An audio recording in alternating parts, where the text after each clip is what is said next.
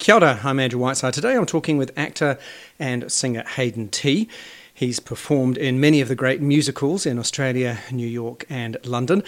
He's now back home in New Zealand and he's about to launch a theatre show called Bad Guy. We talk about that, obviously, but we also talk about his journey to discover his Māori heritage, uh, and that includes embracing the word for queer people called takatapui. And we also talk about how he built his own tiny house.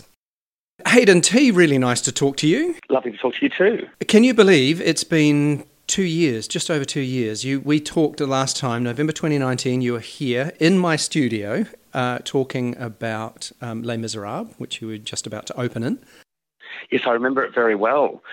And now, because of COVID, we're having to do it via phone. I know. I mean, for a start, can I believe it's two years? I've lost all sense of time in this pandemic. Yeah, so me too. Um, it could have been two weeks. It could have been ten years. It's it, it's really it's really strange, isn't it? How that has worked. I, I have lost all track of time. Things that I think were a couple of months ago are over a year ago now. It's just so weird. So, what what's COVID been like for you? I, I imagine quite quite frustrating. Don't get me wrong. It has definitely been frustrating at times. Obviously, you know, m- majority of my work over the last two years has been um, cancelled, but there have been some real um, plus sides to this pandemic as well. I've, my pandemic project has actually been building my own tiny house, um, which Oh. I'm now living in. I moved in in um, late November.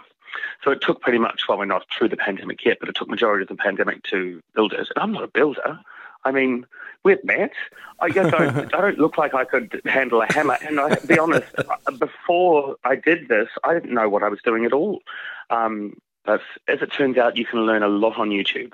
Yeah, and there, there's some great DIY stuff there. Although you're, you're a braver man than me because I don't think I, you know, I don't think I could do that. I, I remember doing woodwork in school and just cocking up everything, even a cheese board I screwed up, you know, in woodworking. So yeah, yeah, good, good for you. I, I was that person too. I believe in you. I believe you can do this. The thing is, when, when the pandemic comes along and you aren't used to being in New Zealand and you end up living with your sister and your parents the entire time, you end up building a house. Yeah, and and quickly, very quickly. Very quickly. Got, got to get this up. Got to get this up quickly. Um, I- I- let, let's talk about that tiny house a little bit later, if you don't mind, because we really should. You, your, your publicist will be very an- annoyed with me if we Oh, I don't. know. That was my cue to go. I wrote a show, wasn't it? that was what you were leading so beautifully into that. I know. The other thing I did through the pandemic was write a show called Yes. Bad Guy. Um, my musical director Nigel O'Brien, who lives in Sydney, uh, obviously, you know, his, his work stopped as well. So we spent our weekly Zooms. Um, you know, often with a vodka in hand, and uh, and we wrote the show over the pandemic. So that's um that's been our, our creative outlet. Now, it's described as a musical flirtation with the devil. That sounds really sinister. It is a little bit sinister, but I guess not. The overall arc of the show certainly isn't. I mean, I've always been cast as the bad guy, as the villain, as the antagonist, always, and I kind of wanted to unpack the reasons why, because I'm quite a jovial, fun person. You I'm seem not to be. particularly dark at all. I mean, don't get me wrong, I can throw a tantrum, and, but um, but it's not.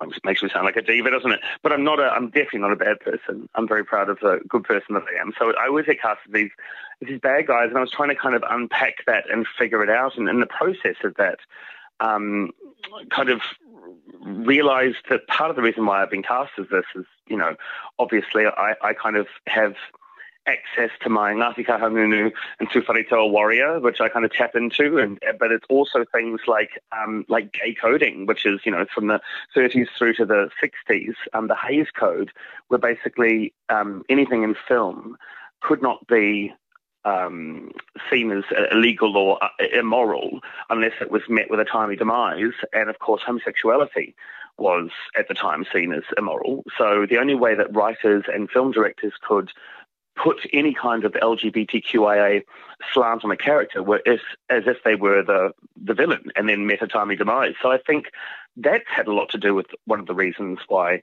I've um, kind of ended up being typecast as the villain as well. Um, but you have to come and see the show to see the whole reason why. Yeah, no, definitely. But it, I think there's something though about villains that we, as an audience, we'd love to hate. And I know certainly performers have always told me I really love playing the villain. It's not me, but there's something to to be able to tap into something that's really quite um, quite dark in the human psyche is really satisfying. And I was just thinking, um, uh, one of the characters, obviously, you're going to cover is Miss Trunchbull from Matilda. And I can remember the last time I saw that production, the, the actor playing that role came on stage and got almost the loudest cheer. So even though she was an absolute bitch and horrible, the fact that the actor had portrayed her in a certain way resonated with the audience. So what's going on there? People love to love the baddie. You know, at the end of the day, we've all got a little bit of good and a little bit of bad in us, or maybe not good or bad, maybe a little bit naughty or nice. you know, um, we've all got those that dichotomy inside us. And the thing is about a, a villain or an antagonist is that they're just they are 100% committed to their objective. Yes. Um, and in that is just that that's appealing. I think. I think we as human beings love to watch um, things that when people just kind of give over to to I don't want to use the word desires, but give over to their to their objective, and that's kind of that's kind of villains. We love to love to hate them, so long as they get their um, comeuppance. Exactly. Yeah. So, so, um, so, just a, a, little bit more about the show in terms of uh, is, is there a story arc to it? You're bringing various different characters to life during it. But I guess the overall arc of the show, there is a bit of an arc, but it's it, we cover a lot of musical theatre. We also cover um, pop songs like obviously Billie Eilish's Bad Guy, um, a little bit of Imagining Dragons. We've also got um, some New Zealand pop content with Crowded House and The Thins, and um, and also Dave Dobbyn song, which has been translated into Te Reo.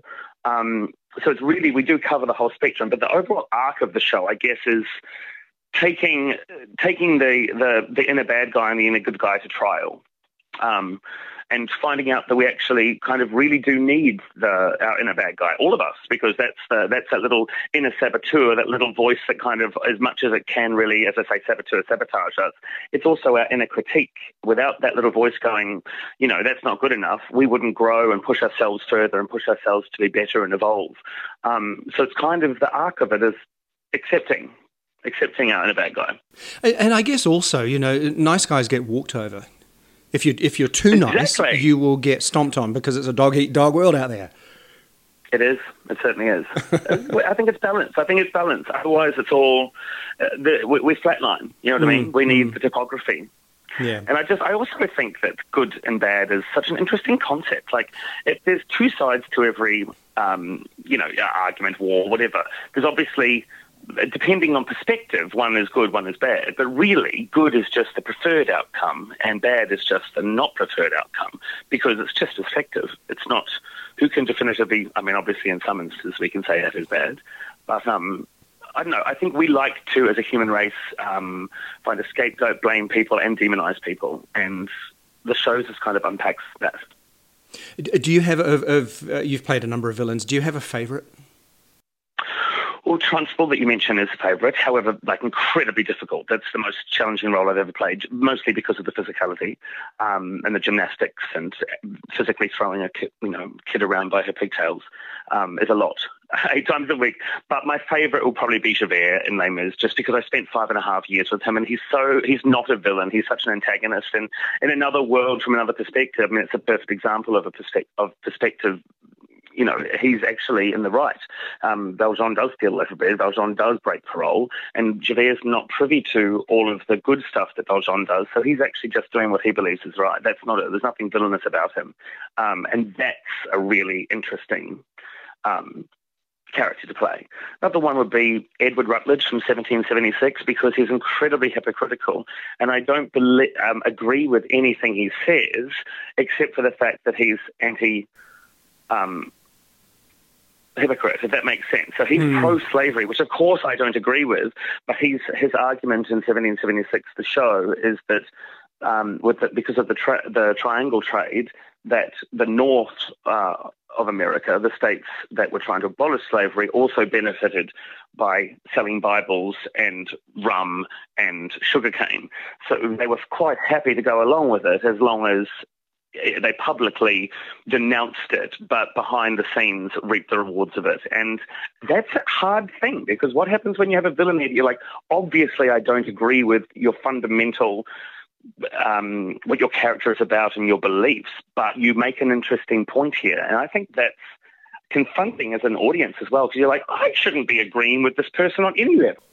exactly, and and well, morality is shades of grey, isn't it? There's there's never isn't it? There's never anything so definitive about it. Yeah. You've been um, embracing your Takatapui identity and you uh, whakapapa to Ngāti Kahungunu. Incidentally, my uh, my husband whakapapas to that same iwi um, through, on his mother's side. So, yeah, a little bit of connection. So, so, what's that? What's that journey been like for you? It's um, it's been wonderful actually, and, and I have to say, um, you know, my father was adopted, so it's been quite late in my sister and my in our our lives that we have um, really embraced that side of the family, gone and met with them, researched the whakapapa, um, um, pepeha, everything, mihi, um, and it's been amazing for me because as a, like I mentioned before, the gay coding uh, through history, and as a gay man with through colonisation, obviously um, Henry VIII was the first to introduce a criminalising homosexuality act in 1533, which was criminalising buggery, and that spread all over the world. To today, there's 72 countries in the world where it's illegal to be gay. 49 of those are still are from colonisation. What an amazing legacy, not? exactly. Um, but the the realization for me only recently, really since the pandemic and coming home, I'm embarrassed to say because I've I've had the time to kind of jump into my heritage and culture,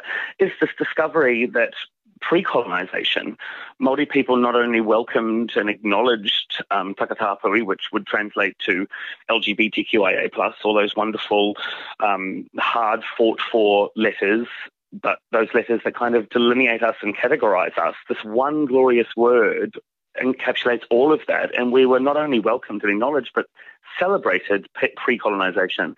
And that's just been so comforting to me, especially last last year during the, the all the debate around the conversion therapy bill, which, I mean, you, you we're of a similar era, I, am sure you may have also been triggered by that, remembering conversations back in 1986 when I was six years old when we, they when they were discussing and debating decriminalising homosexuality, and I was quite triggered, going, "This is exactly that same." I remember those conversations around my family dinner table. You know, what does that mean? Oh, well, that's you know, that um, all gay people were associated with being pedophiles was the argument at the time, and that vote in '86 only passed 49 to 44 votes, exactly. which yep. is just horrific horrific when you think about it. Um, so I was quite triggered by that. But the thing is, and that's why I, one of the reasons why I wanted to do this show and do this show here in New Zealand is because the thing that I know now that that six-year-old didn't know is the word takatapui. And mm. if I had known at the age of six that sure, this conversation is happening, but way back when you you weren't wrong. It was exist it existed, it was acknowledged, it was celebrated. It would have been so freeing to me. So I kind of just want to scream as loud as I can, as far as I can, for as long as I can, that word.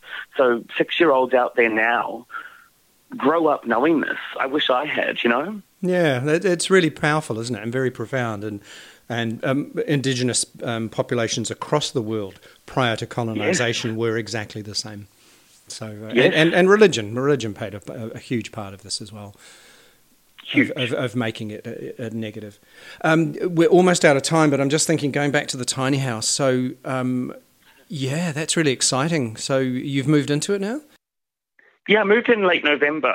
Um, I feel like I'm camping with certain things. Like I haven't finished it yet. I'm still working on the bathroom, but I have everything I need. Um, it's a it's a different lifestyle to what I was used to, but I'm really proud of it. I'm really proud of.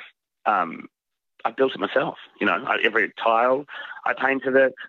I didn't do the electricity or the plumbing. Don't worry, I'm not going to burn myself down or drown myself. well, you'll have to you'll have to send me some pictures. I'd love to see it and um, to see what, what, you did. A friend of mine um, is is doing the same down in Marlborough, and uh, so uh, yeah, I, I, applaud people who take the initiative and, and, and do that. Hey, um, Hayden, lovely to talk to you. All the best for Bad Guy, and I'm sure we'll catch up again very very soon. Thank you so much, Andrew. Thank you for having me. That was Hayden Tee. His new show opens for two nights on February the 18th, 2022. Now, you can find lots more content on my website, andrewwhiteside.com. And while you're there, you can also sign up for my regular newsletters. I promise you they're very, very, very interesting. I am Andrew Whiteside. Thank you for listening, and I'll see you soon.